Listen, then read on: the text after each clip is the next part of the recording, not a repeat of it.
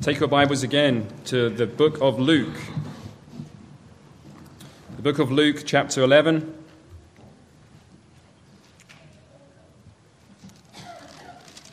I'll read verses 1 through 13. Luke chapter 11, verses 1 through 13. This is the word of God. One day Jesus was praying in a certain place. When he finished, one of his disciples said to him, Lord, teach us to pray, just as John taught his disciples. He said to them, When you pray, say, Father, hallowed be your name, your kingdom come.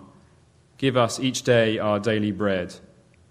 Forgive us our sins, for we also forgive everyone who sins against us, and lead us not into temptation. Then he said to them, Suppose one of you has a friend, and he goes to him at midnight and says, Friend, lend me three loaves of bread, because a friend of mine on a journey has come to me, and I have nothing to set before him. Then one, then the one inside answers, Don't bother me. The door is already locked, and my children are with me in bed. I can't get up and give you anything. I tell you, though he will not get up and give him the bread because he is his friend, yet because of the man's boldness he will get up and give him as much as he needs.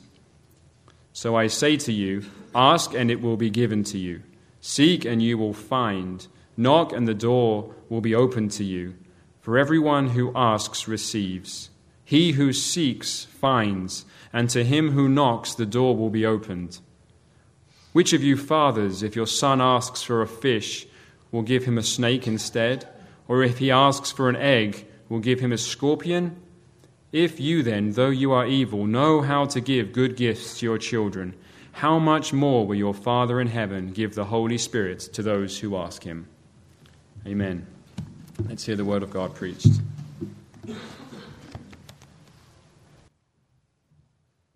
Please keep your Bibles open there to our text this morning.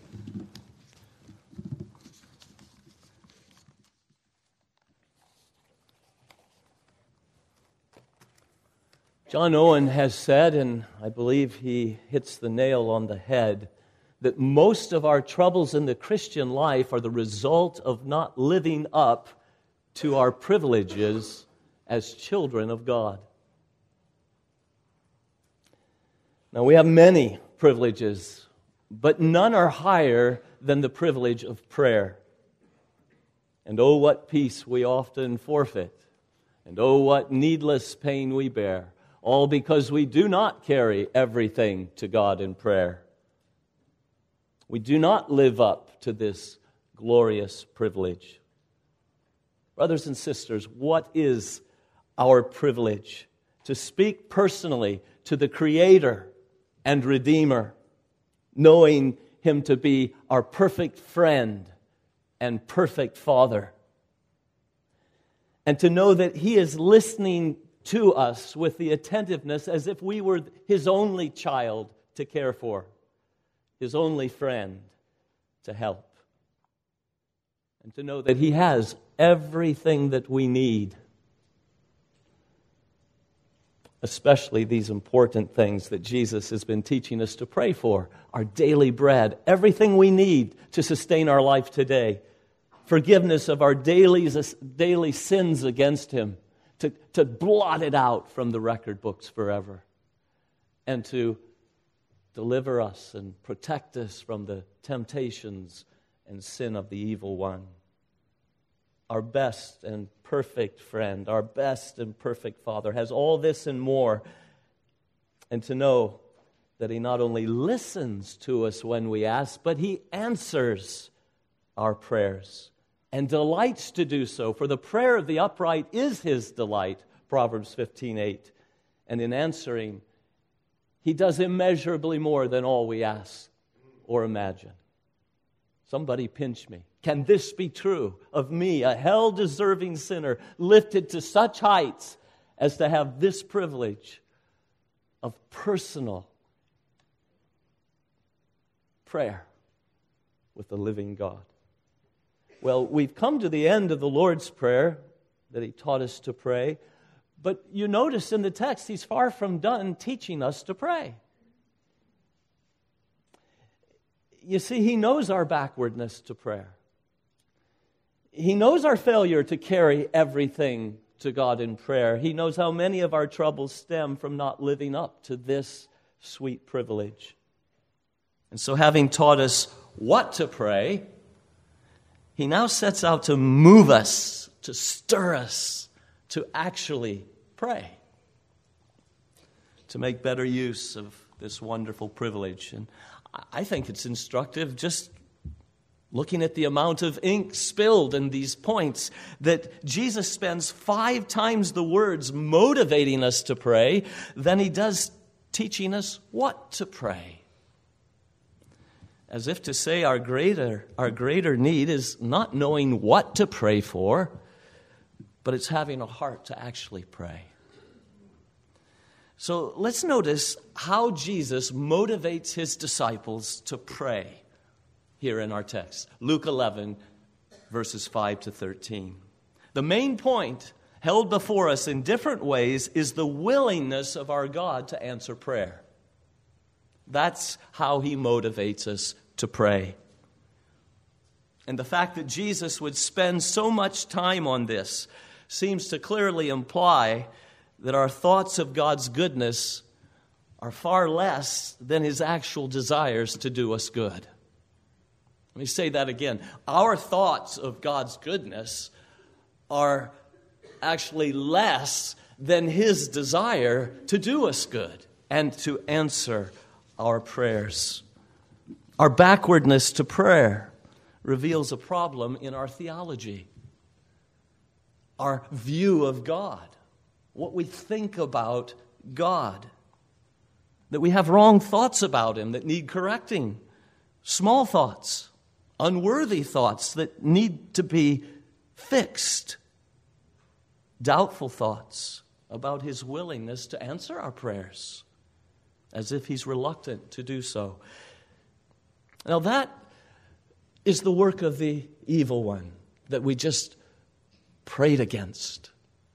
It's the work of the devil to plant doubts in our heart about God's heart toward us. He, he hooked Eve with this lie, didn't he? And it led to the first sin in the world. He got her to doubt the goodness of God's heart toward her by, by focusing her attention on the one tree in the middle of the garden that she was not free to eat from. And in so doing, to ignore all the other trees that she was free to eat from because of the goodness of God. And from that suspicion that God was not out for her good, Satan quickly got her to eat the forbidden fruit. And so, in this passage, Jesus is out to convince us of our Father's willing heart to bless us in answering prayer. And when that reality grips us, he knows we'll run to his throne of grace in prayer. So, that's the main point of the passage. Now, notice with me the structure of the passage, the layout of the text. Think of a sandwich. There's a bun on top and a bun on the bottom, and there's the meat in between. That's the way this passage is presented to us. And the key part of the passage is that meat. Where's the beef? It's right in there. And there's nine quarter pounders in there. Three commands and three or six promises to prayer, making up the meat of this passage. And then on either side is a parable, a parable of God's willingness to answer prayer. So let's look briefly at the meat of the passage. It's verses 9 and 10. Notice our Lord gives us, first of all, three commands ask, seek, and knock. They're all in the imperative mood in the Greek. That means they're clear commands of Jesus. This is not merely an invitation. These are commands as much as you shall have no other God before me. You're commanded to ask, to seek, and to knock. Three commands. If you have trouble remembering them, here's a little help. Take the first one ask. Kids, how do you spell ask? A S K. Ask. S. Seek. K. Knock. There you have all three in that first one ask. Now, that works in English. It's not in the Greek, but it's a help to us just to, to remember what are these three commands? Ask, ask, seek, knock. All right? Second thing we need to notice is that these are three commands to pray. Oh, in other words, they're teaching us something about prayer. These three words, these three commands. Prayer is asking something from God. Prayer is seeking something from God. Prayer is knocking on the door of heaven to gain something from God. Ask, seek, knock. And the third thing I want to point out is that all three are in the present tense, which in the Greek means a continuous activity. Not something that happens once and it's over. No, this is these are three continuous activities that we're being commanded to. So it's ask and keep on asking, seek and keep on seeking, knock and keep on knocking. So that's the, the meat. That's the meat. Now, or at least the first part of it. Uh, let's pause long enough to see how does this advance the main point of God's willingness to answer our prayers. Well, just in, in this fact, the Lord Jesus would not command us to ask if God was not willing to give. He wouldn't waste his time telling us and our time asking if it weren't true that God is willing to give. He wouldn't command us to seek if God didn't want to give us something. And He wouldn't command us to knock if He didn't intend to open the door and to respond to our request. Otherwise, He'd say, Don't bother me. Don't, don't bother knocking, wasting your knuckles and, and my door. No, the willingness of God to answer prayer can be seen in the very commands to pray. And notice, not once, not twice, but three times, back to back, He's got a point to make with us.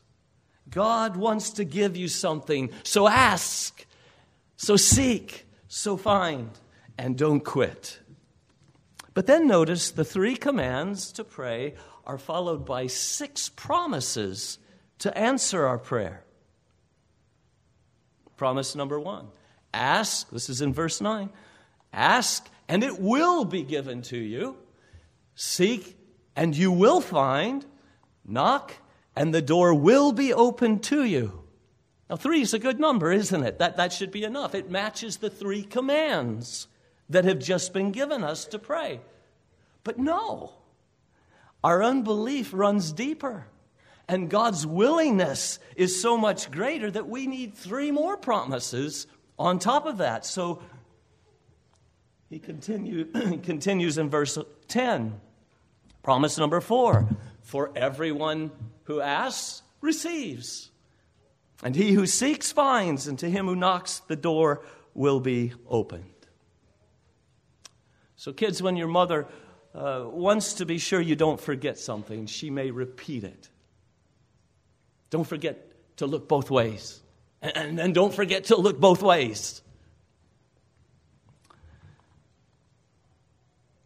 This truth about God is so important to Jesus that he repeats it six times in a row. It's like a battering ram on the door of a castle. He's wanting to get this truth into your heart. Truth about God, about His big heart to answer your prayers. You may knock on other doors for nothing, but never this door. So you see how powerful uh, how powerfully the meat of this sandwich makes the main point. Three commands, six promises, all driving home God's willingness to answer our prayers.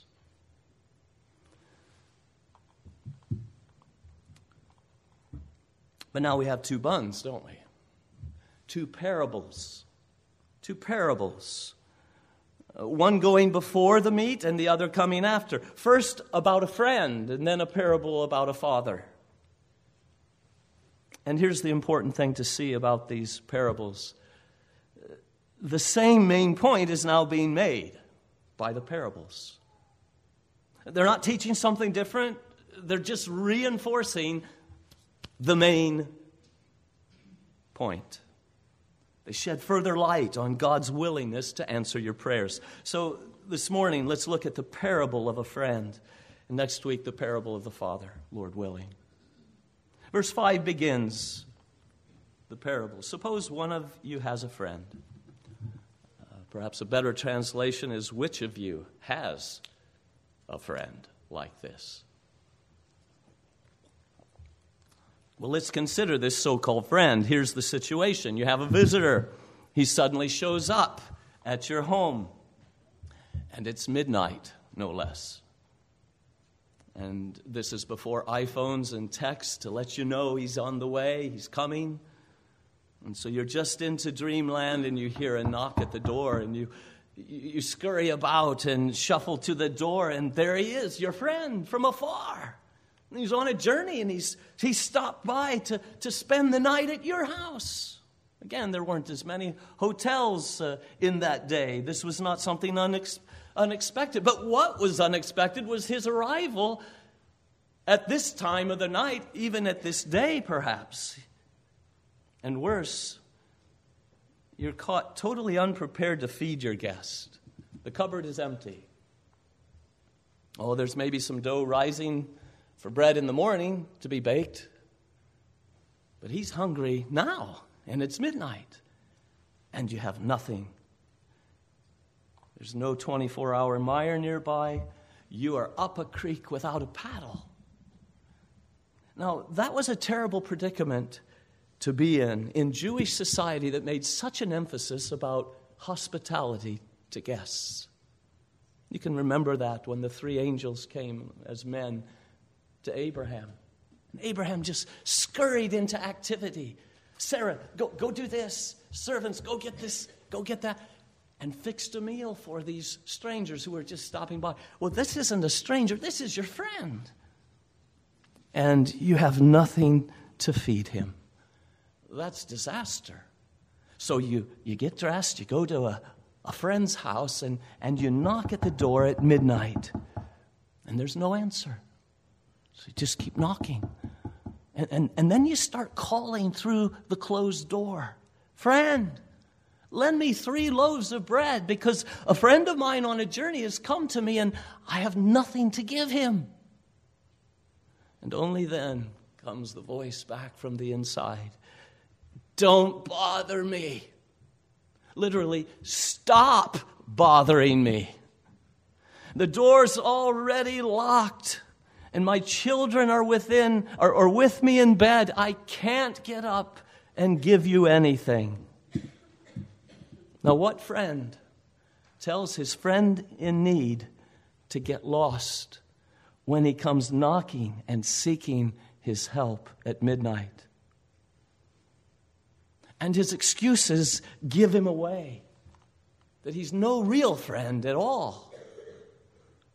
The door it's already locked. And surely the, the locks on those doors were a little more complicated than our locks, but nonetheless, if you locked it, that means it can be unlocked, right? But my children are with me here in bed. Okay, homes were usually one big room, and so everybody's in the same room, the same bed. You can rejoin them in just three minutes. But I can't get up and give you anything. Oh, you mean you won't get up and give me anything? You see, his cannot is really will not. And the point Jesus is making is that he is not willing to get up and give you anything at that inconvenient hour. And so now Jesus makes a comment on the parable. He says in verse 8, I tell you, though he will not get up and give him the bread because he is his friend, yet because of the man's boldness, he will get up and give him as much as he needs. It will not be given willingly because of their friendship, out of a heart of a relationship. This is my friend, and he's, he's, he's treating me as a friend by coming to me at midnight and asking, I'm going to help him. No, not because he's your friend, but rather because of his boldness. Uh, there are other better translations than that. This is the only time this word is used in the New Testament, in the, in the Greek. Uh, and so, but from other sources, it means his impudence, his impudence, his cheekiness. He will, he will get up and give you what you want because of your shameless asking, the audacity to seek me at this hour with persistent knocking. And so, truth to be told, he gave to get rid of him, to send him on his way. It was so that he'd stop troubling him that he reluctantly got up and gave him the bread. What he would not do for love he did for his own convenience. And Jesus, the question Jesus is asking is who of you has a friend like that? An enemy, maybe, but not much of a friend. Friends don't treat friends that way. Proverbs 17 7. 17, 17, 17. A friend loves at all times. That includes midnight especially midnight. We have a proverb that says, uh, A friend in need is a, a friend indeed. Eh, when I'm in need and I have a friend in the midst of my need, oh, that's a friend indeed.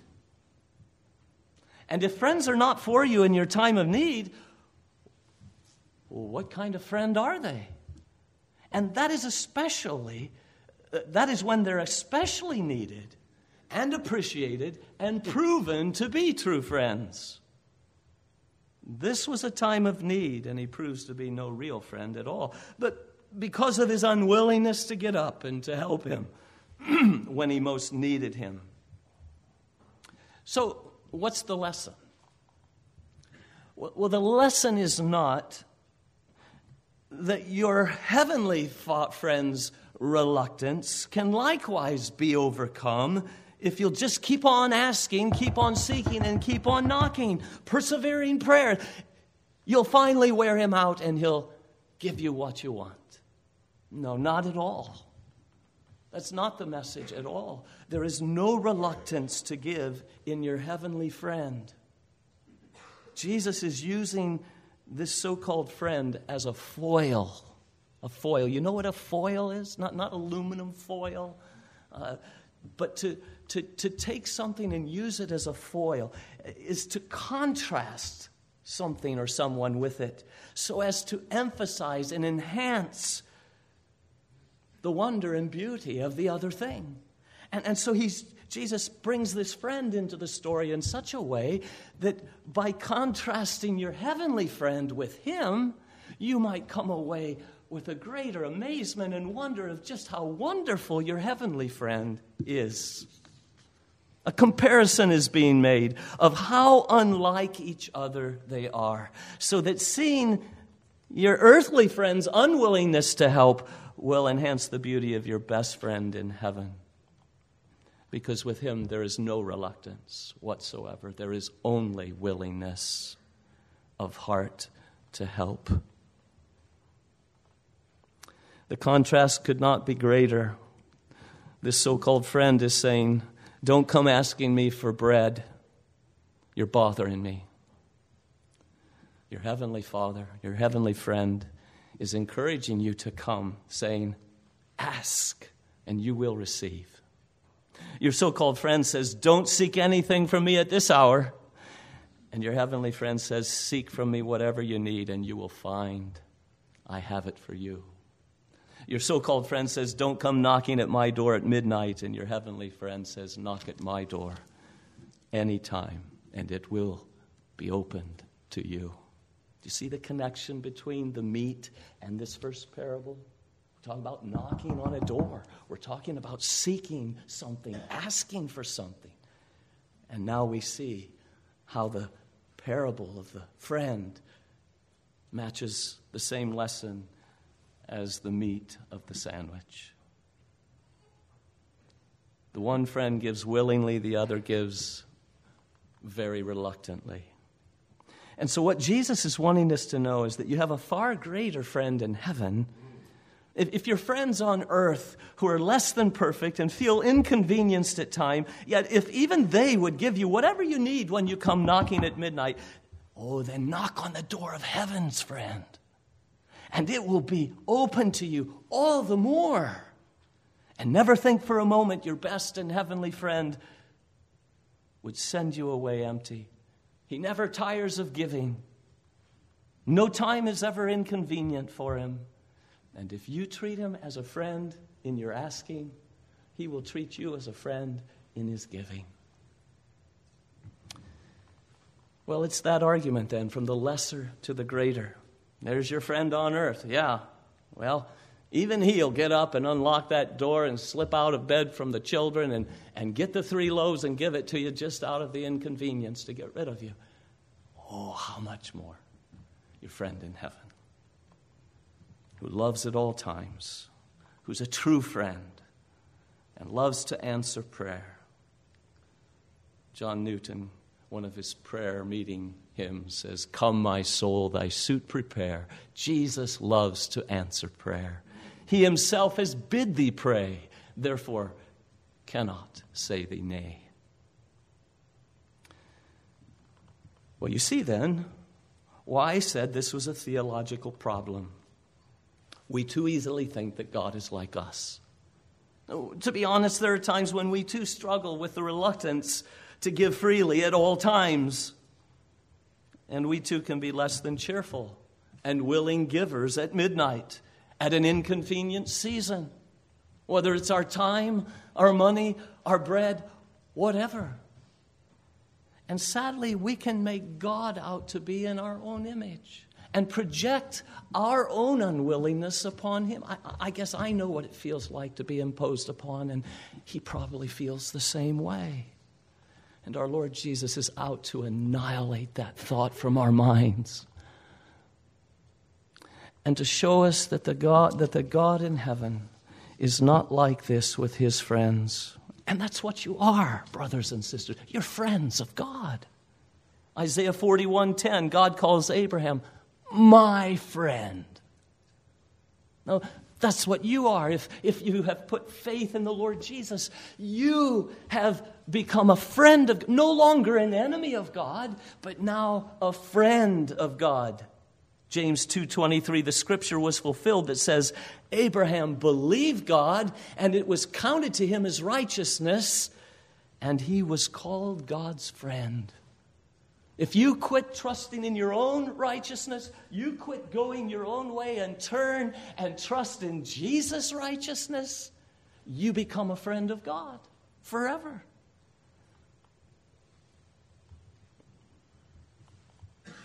And as such, you're to know that you're welcome to come to Him 24 7, day or night, because you're His friend, and He will always treat you as such.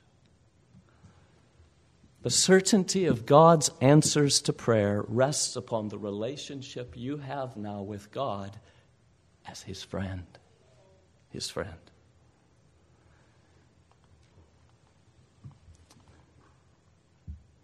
Joel Beeke retells the time of his godly father sitting him down when he was a young boy and telling him, Son, one of the best things about being a Christian is that no matter what situation you get in in life, there's always someone to go to. Always someone to go to. Wherever you are, whatever the trouble, you're not alone in this world anymore. And Jesus is telling us that that someone is your very best friend. and he counts you as his friend. And when you come to him, you can know that there is no reluctance in his answers to your prayers. He wants to hear from you. He loves to answer your prayers willingly, cheerfully, without grudging. And He's promised to answer your prayers. Six times in this one uh, little section. And He will either give you what you asked for, or better, He will give you what you should have asked for. But it's always better, always better. He's your friend. He cares more about you than you care about yourself. So when you pray, remember who you're talking to. The best, the heavenly friend. And in this context, we've, we've just been taught what we ought to ask for when we come to Him, haven't we? It's not like we just come with a blank slate and we just ask for anything. No, we've just been told when you pray, say, uh, Father, may your name be hallowed, exalted, magnified. May your kingdom come and, and your will be done. And, and give us this day our daily bread and forgive us our sins against you and, and protect us from the temptations of the evil one. Lead us not into temptation.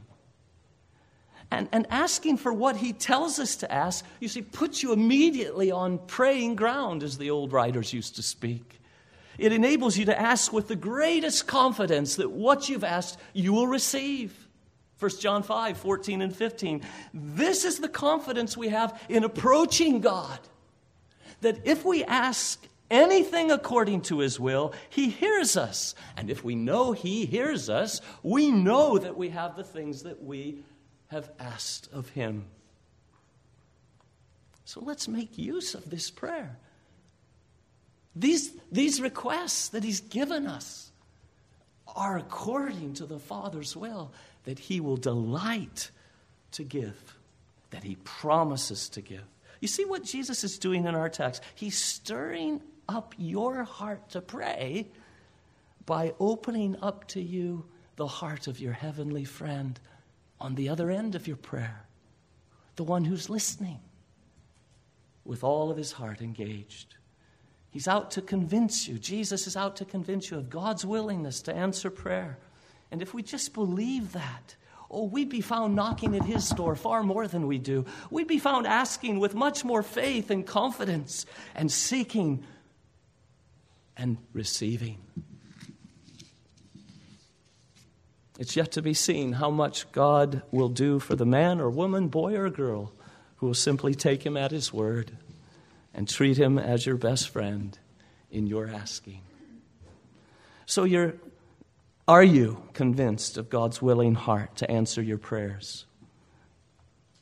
If even a friend will reluctantly give bread, how much more your heavenly friend? He's so willing that he commands you to ask. He's so willing that he promises repeatedly to give.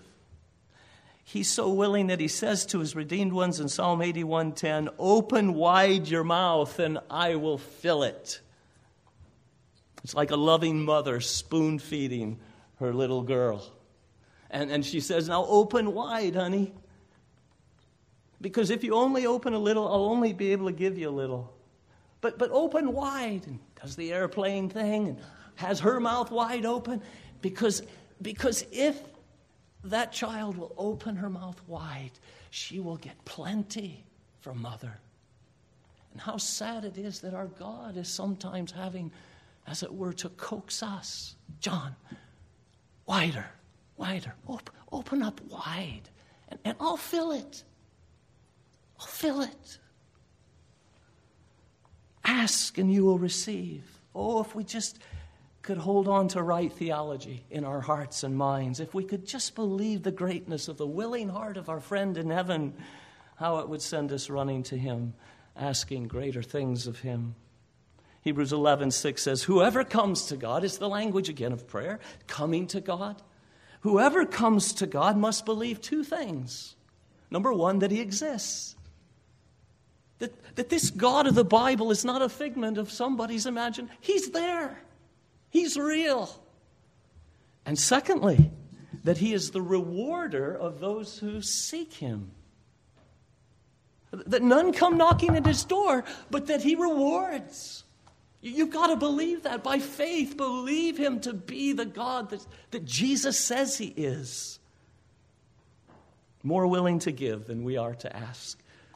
Well, let me give you two examples of God's willingness to give, and we'll be done. One from the Old Testament, one from the New. In the Old Testament, we're in 2 Kings chapter 4. There's a God fearing man from the company of the prophets, and he's died, and he's left a widow and her two boys with a debt she could not pay. And the creditor was coming to take the two boys as his slaves as exchange for the debt that she could not pay. And so she comes and she pours out her heart to God's prophet, Elisha. And Elisha says, How can I help you? Tell me, what do you have in your house? Oh, your servant has nothing there at all, she said, except a little oil Elisha says, Go around and ask all your neighbors for empty jars, and don't ask for just a few. And then go inside and shut the door behind you and your sons and pour oil into all the jars. And as each jar is filled, put it to one side. And so, by faith, this woman goes out and knocks on the doors in her neighborhood with her boys. Do you have any empty jars that we could borrow? And they must have pitied her because she came back with quite a collection of jars. And they came into the house and laid out all the jars on one side and shut the door behind them. And as her sons brought her the jars, she would pour the oil until they were full. And then they'd set them on the other side. And when all the jars were full, she said to her son, Bring me another one. And he replied, There's not a jar left, Mom. And then we read in Scripture, then the oil stopped flowing. And she went and sold the oil, paid their debts, and had money to live on besides. Immeasurably more than all we ask or imagine. Now, now what do you think? What do you think, kids? if they had gathered five more jars, empty jars, do you think the oil would have kept pouring? Well, of course. It only stopped when the jars, all the jars collected, were full. And that's why Elisha told her, Don't ask for just a few. What are you asking for? Just a few little things? Or are you asking big things of the big hearted and generous God who's your friend in heaven? Thou art coming to a king, large petitions with thee bring, for his grace and power are such. None can ever ask too much. You see, the rule in God's kingdom is according to your faith, be it unto you. Or, or as wide as you open, be it unto you. Or as many as jars you bring, be it unto you. How wide can you open your mouth in asking? Will you open it wide and I'll fill it, God says. You bring me the empty jars, and I'll fill them. The willingness of the Father's heart, you see. What will you ask for this week? Take the Lord's Prayer and ask big. Ask Him to save sinners right here among us for the honor of His name. Ask for the kingdoms of this world that are in turmoil to be made the kingdoms of our Lord and of his Christ. Ask him for a heart that beats to do his will instead of your own will. Ask for daily bread for yourself and the thousand orphans over in Myanmar in the orange grove. Ask Him to forgive our pride and selfishness and the duties left undone. Ask Him to not lead us into temptation, but to lead us in paths of righteousness for His name's sake. Ask Him to deliver us from stubborn sins that have long plagued us. Bring your empty jars to the Heavenly Father and don't just bring a few. He's just that good. One other example from the New Testament. Because the New Testament takes us to the pinnacle of God's heart, doesn't it? It? The New Testament opens up the heart of God in a way that we find nowhere else, even as we saw in Scripture that redemption and revelation work together. And now the New Testament is the fullest revelation of this work of redemption. And in that we have the fullest revelation of the heart of God. And what do we see in the New Testament about the willingness of God to give? Well, we see that when we needed a Savior, He did not spare His own Son but gave him up to the hellish cross to save us.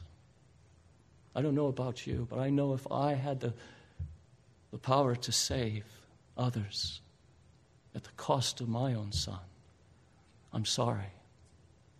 I could not give him up. But he did. He did. Gave us the most valuable the MVP of heaven, heaven's most valuable person, the treasure of his own Son, the Son he delighted in for all eternity. He sent him to save us. There's the heart of this friend in heaven. And Romans 8:32 says, "Let that be the measure of his heart to answer your prayers and to give to you as his friend." that he who did not spare his, his own son, but gave him up for us all, how shall he not, along with him, freely give us all things? Amen. The lesser things. If he gave the greatest thing, will he not give us the lesser things? All that we need for life and godliness. All that we need to make it home to heaven. Children of God, here's your high privilege. Is it not true that most of our problems in the Christian life are the result of not living up to this sweet privilege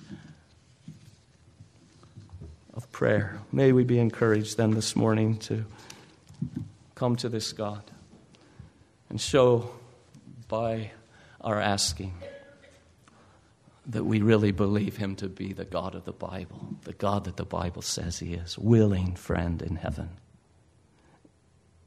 And if you're outside of Christ this morning, then you don't have someone to go to at all times. You don't have a midnight friend. You're alone in this world. It's just you and your problems. And your biggest problem is your sin against God. And the only help for that is, is found in this friend in heaven. This is love. Not that we loved him, but that he loved us and sent his own son to be the sacrifice, to, to turn the wrath of God away from us, so that we could now move from being his enemies to his friends. That's the heart of God. And he's inviting you this morning to come to him. And, and if you do, and you knock on his door and you, you say, God, I'm a sinner. I, I've sinned against you more than I can, can count, and, and because of it, I deserve damnation. You would be right and just to damn me, but I have heard that you are merciful and that all who come to your Son will never be, be sent away. That, that, that you are able to save completely all who come unto God through Him. I'm coming with all my trust in Jesus. Save me. And if you do that, you'll find that He's good to His promise.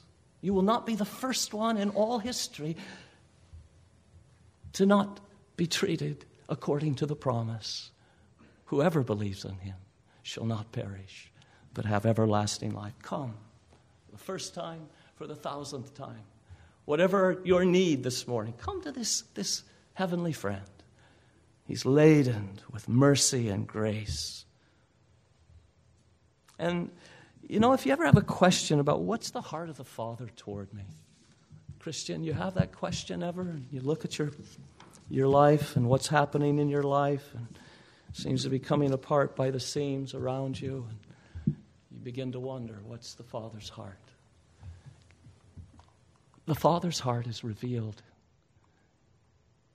in the Son. That's why He came, to reveal the unseen Father. And He became one of us and lived among us and died for us and rose again for. To do? To reveal the Father to us, to exegete Him. You want to know what the Father's heart is like? It's like the Son's heart. One there is above all others, well deserves the name of friend. And now may the grace of our Lord Jesus Christ and the love of God our Father and the fellowship of the Holy Spirit be with you all. Amen.